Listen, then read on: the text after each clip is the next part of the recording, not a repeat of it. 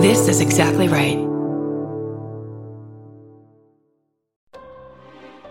I'm Kate Winkler Dawson, a journalist, author, and podcast host. And I'm Paul Holes, a retired investigator with experience solving some of America's most notorious cold cases. Together, we host Buried Bones, a historical true crime podcast on the Exactly Right Network. Each week, we examine a different case from history and use our years of experience and 21st century forensics to bring new insights into these very old tragedies. Like the time the Sausage King of Chicago's wife went missing in 1897.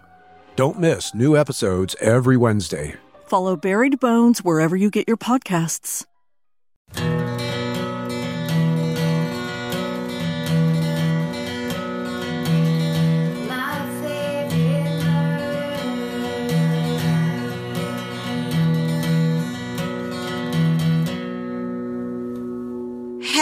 Hello. And welcome To my favorite murder. This is the mini-sode. That's right. Here it is. It's email time.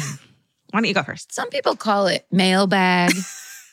Some people call it viewer mail, Yeah. listener mail. Not us. I feel like calling it hometowns at this point is not true. We've gone so far off the hometown track. Yeah.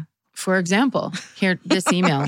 And it just starts like this. I'm not going to read the subject line. It just starts I realized my last submission of this story had an error in it around 4 a.m., which is when I typically relive all the mistakes I've made in my life. Mm. This version that you're about to read is accurate and updated. So, like my therapist suggests, I've corrected myself and am moving on. This is me moving on. and then it's a paragraph break, and then it says, So, how are all the pets? When I was a teenager, my entire family met in Vegas to celebrate my grandparents' anniversary, aunts, uncles, cousins, etc. Why would a family of 13 to 70 year olds meet in Sin City? Gambling and free booze for everyone except two of us, me and my cousin. We were both 13 and it was 1990. Cell phones didn't exist, and clearly neither did parental supervision. Our first night there, we went to a fancy Vegas dinner to celebrate my grandparents. The adults couldn't wait to get to the casino floor, and us kids couldn't wait to get away from the adults. the great thing about all the booze and the gambling was that my parents really didn't pay us much attention. They just kept handing us $20 bills without taking their eyes off the slot machines, cigarettes dangling from their lips. At first, we didn't leave the hotel. It was the Mirage and it was brand new. We just messed around in the gift shops, going up and down the elevators, eating candy, etc. Ah, It's a dream. Love it. Then we decided we needed to find a place that was more our speed. So we hailed a cab and headed to Circus Circus. What? I wouldn't even have known how to do that. For real. I would have been like, they won't let me hail a cab. I'm too young. Holy shit. Not these two. The cabbie didn't hesitate to take a fistful of sweaty 20s from two 13 year olds and then raced through the back streets of Vegas to get us to our destination. Once at Circus Circus, we ate junk food. this is so fucking crazy.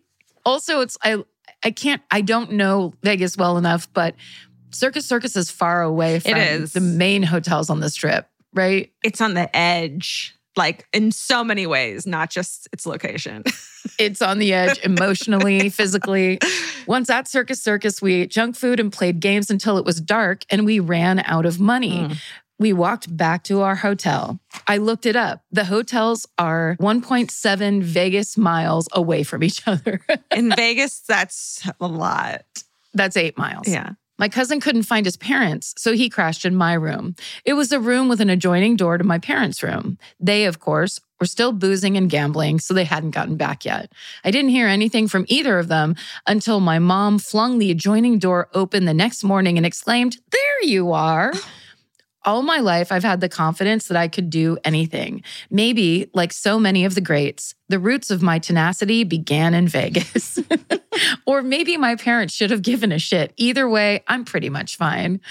Thank you all for being such badasses. Over the years, you have been a thread of comfort, tethering me to humor, kindness, and hope through times of anxiety and self doubt. Wow. That's a lovely compliment. Mm-hmm. SSDGM, Layla. And then in parentheses, it says, like the song, she, her. Fucking Layla, that was an epic, beautiful email. Layla, great job. Oh so oh my good. God. 13. I mean, I was doing some crazy shit at 13 too. But now that I'm like in my 40s, I'm like, that's a baby. You're a baby. You're a baby. Yeah. I mean, that's eighth grade, maybe seventh grade. Seventh or eighth grade. Holy shit. Oh, good one. I don't think I even saw a cab until I was in my 20s. It's so intense. Yep. okay, this one's called Well, That Was Awkward. Hey, all. Thanks for everything you do and continuing to make episodes that are a joy to listen to. Hmm. So, this isn't the typical true crime story, more of a story about why I shouldn't go in public. I was at my godson's first birthday party, and I was the only non family member there. I was also the only non parent there. There was a lot of mom centric talking happening, so I tuned it out. Yep. But I kept hearing them talking about NXIVM, which is that crazy cult from the vow. This piqued my interest, so I started to eavesdrop. I must have had a confused look on my face because my friend asked me what was wrong. I said, NXIVM, the cult? They said, no, Nexium, the heartburn med. ah, two totally different conversations and a stark difference between a true crime person and a non true crime person. Stay sexy and don't bring up a sex cult at a one year old's birthday party, Sarah. Sarah's like, could we please talk about bikini line branding and not your acid reflux? That's so funny. I forgot when that story broke and they first started reading Mhm. about NXIVM. That's the first thing I thought of. Where I'm like, this has to be a misprint Yeah. because Nexium already exists and it's it's a medicine. But no, Nope. Georgia, is there anything scarier than trying to log into an account and it tells you that your password is incorrect? And then you try again and it's the same thing. And after a few more failed attempts, big red letters appear saying you've been locked out and your account is suspended. That happens to me all the time, Karen. But scary password stories can have happy endings if you give 1Password a try. 1Password is a user friendly password management system. It's trusted by consumers, families, small businesses, and large scale enterprises. If you're tired of being the family member everyone texts for a streaming login or the unofficial keeper of all those shared work credentials, it's time for you to pass the torch to 1Password. They allow for secure login sharing. With 1Password, you can securely store more than just passwords, autofill everything from usernames to payment details and personal info. They'll also notify you about potential data breaches. 1Password saves everyone time, and in many cases, that saved time equals money saved. The accounting department will thank you. Don't just listen to us. I mean, you should, but don't just do that. The Associated Press uses 1Password to secure their sensitive information in high risk areas. Right now, our listeners can get a two-week free trial at onepassword.com slash MFM. That's two free weeks at one, as in the number one, password.com slash MFM. Onepassword.com slash MFM. Goodbye. Okay. I'm not going to read you the subject line of this. It says, Hey, all. Let me preface this email by explaining that I am an English speaking American who half assed her way through five years of public school German. Five years. Wow. What happened? I have not taken a German class since 2015, but apparently my unconscious brain is fluent. I've always been a sleep talker. I have a lot of strange sleeping habits that my parents talk about all the time. And then in parentheses, it says unrelated, but one time I slept walked to my neighbor's house and broke in, but that's a story for another time. Uh, anyway, I've had three roommates and one boyfriend report back to me that I started speaking German in my sleep. What? I won't get into all of them, although they're all just as creepy and unusual. But this story takes place during my sophomore year in college. While I was fast asleep in our shared bedroom, my college roommate was finishing up her homework. I started stirring and whispering something that made her turn around. My eyes were wide open, and I suddenly sat up and started to aggressively whisper in German. Oh my God, that's the creepiest. That is not okay at all. Even if it was fucking Italian or Oh, any- you know, yeah. a romance language, doesn't matter. She asked me what I was saying and if I was awake while I continued to ramble on in my foreign language. Suddenly the German stopped, and to her horror, I said, Don't worry, the dream man won't get you if we stick together. Oh my God. then I tucked myself back under my blanket and was silent for the rest of her sleepless night. She and I are not friends anymore. and then in parentheses, it says, it's for the best. Hmm. But sometimes I worry about the dream man and whether or not he got her. Unfortunately, I don't know who possesses me in the night and why they are so menacing, but I have kind of come to love this useless skill of mine. Well, that's it. If anybody wants to have a sleepover and talk to my German demon, let me know. Stay sexy, Carly. That's wild that your brain would still retain all of that. I mean, I guess it makes sense. Your unconscious brain. I wonder if there's some sort of past life or ancestral Germanic, like that's the reason she took it in the first place, maybe. Yeah. There's something in there that wanted to speak German. Love it. know. This is called My Dog Fucked Him Up. Hey, everyone, but mostly your furry comrades, because this is a My Pet Saved Me story. I have to say the usual thank you for being so open about your therapy and mental health. You inspired me to get back into therapy, even if only to have someone to talk to about shit. Mhm. Now we'll sally forth into the story. When I was a teenager, we rescued a 16 year old mutt named Sandy who was riddled with cancer. She mostly slept with the occasional humph when she got out of bed to head to a new spot to sleep. Well, one night, my parents were out partying and says, I want to make an excuse for them, but my therapist told me to stop doing that. So fuck them. and the only phone in the house was a landline in the mudroom, which conveniently happened to be what was broken into that night. Sandy and I were asleep in my room right next to the mudroom. Some guy kicked the door open and Sandy was gone. She booked her old ass straight at him and launched full force at him, clamping onto his arm. I was able to get to the phone, and by the time the cops got there, she had mangled his wrist to the point where he would probably not have full use of his hand. And it says, I totally eavesdropped on the paramedics. At bar close, my parents came home to the crime scene, several disapproving police officers, and me crying while I laid on a bloody, uninterested dog. Their stupefaction was the second best part of the night. Stay sexy and don't underestimate the quiet ones. CC, she, her. Wow. I always wonder what like Cookie would be like with an actual intruder. Cookie would be really cute. she would be cute and easy to calm down. Hopefully, she would just like warm the heart of the intruder Right. and they'd be like, you know what? I see the error of my right ways. I have to. Aww. I have to go. Did someone leave a little doll on on the floor? Oh, a Muppet. Frank is like a street dog. He's very like he would go crazy. yes. I think he's ready for a fight. I love that. And Blossom is like, I've got to get out of here. She's nervous. She's not interested in conversation in any way. She would run for sure.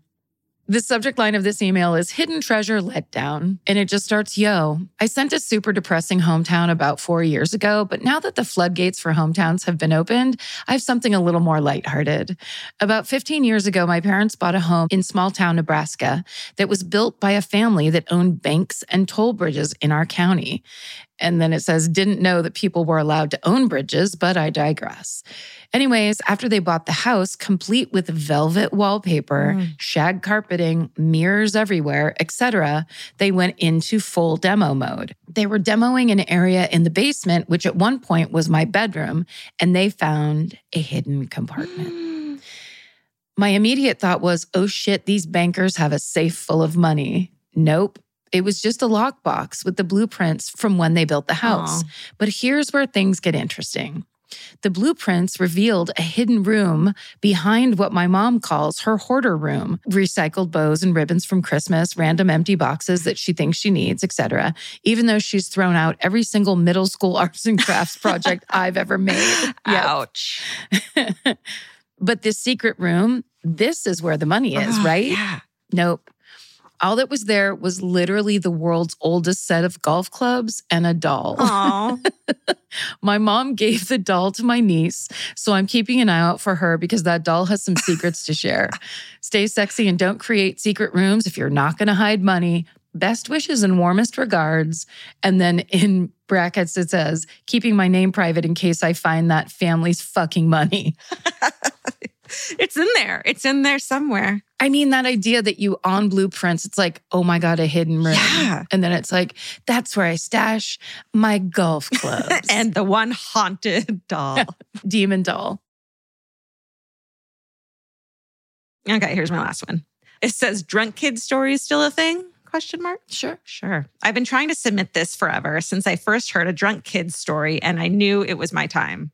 Figured y'all would appreciate it more than my ex's super conservative Christian family, but he's an ex for a reason. So, anyway, the year was 1995 and I was a two year old who apparently already talked too much for her age.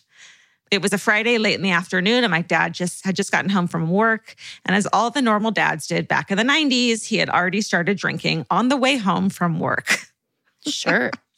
he said he got home and my mom was rushing him to get in the shower and get ready to go have dinner. So he put his beer down and got in the shower. About 15 minutes goes by, and my dad hears my mom yell, Something is wrong with the baby from the bedroom. My dad rushes to see me stumbling and smiling all over the place. My mom is frantic and screaming. And then in parentheses, it says, She's still like this because who would my mom be if she wasn't screaming? my dad is trying to figure out what's wrong with me. He calmly walks over to the living room and sees the now empty beer bottle on the coffee table that was full before he got in the shower. the bottle now empty explains everything. I was drunk AF. Apparently, while my dad was showering and my mom was clearly not supervising me, I was in the living room partying it up, drinking my dad's beer. You'd think this would make my parents stay home and take care of me. Well, no, they were only 22 years old when they had me, so they weren't letting a drunk two year old ruin their evening. Hmm. my parents still went to dinner with me in the stroller. Apparently, I passed out in my stroller as they enjoyed their evening. Hell yeah. Mhm. My mom says the next morning I woke up crying, saying I had a headache. I was clearly hungover at two years old. Little did I know that would be one of many hangovers later in my 20s. Mm. Mhm. I hope y'all enjoyed this and thank you for advocating for women's abortion rights. I live in Texas, where sadly that right has been taken from us like many other states. It's infuriating and sad that women before us fought long and hard for that right, for it just to be taken away in the blink of an eye. SSDGM S. You're so right, S. It's so infuriating Mhm. and so ridiculous, Mhm. and it needs to change. And in the meantime, let's feed beer to children. We advocate on behalf of drunk children everywhere. That's our platform. Until women have their bodily autonomy back, right. no two year old is going to be safe from a Sam Adams long neck. Just kidding. Y'all, we're kidding me? kidding. We're kidding. Shut up. We're kidding. Send us your stories, okay? At my favorite murder at Gmail. Yeah, anything you want to tell us about, pretty much anything at all. Grandparents usually get moved to the front of the line. We love them. Right. Or a real true crime story. That would be great too. Hometown. Always on the search for them. Yeah. But uh, until that time, stay sexy. And don't get murdered. Goodbye. Elvis, do you want a cookie?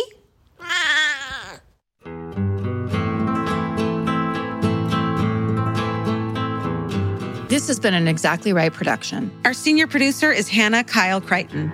Our producer is Alejandra Keck. This episode was engineered and mixed by Stephen Ray Morris. Our researchers are Marin McClashin and Sarah Blair Jenkins. Email your hometowns and fucking hoorays to myfavoritemurder at gmail.com. Follow the show on Instagram and Facebook at My Favorite Murder and Twitter at My Fave Murder. Goodbye.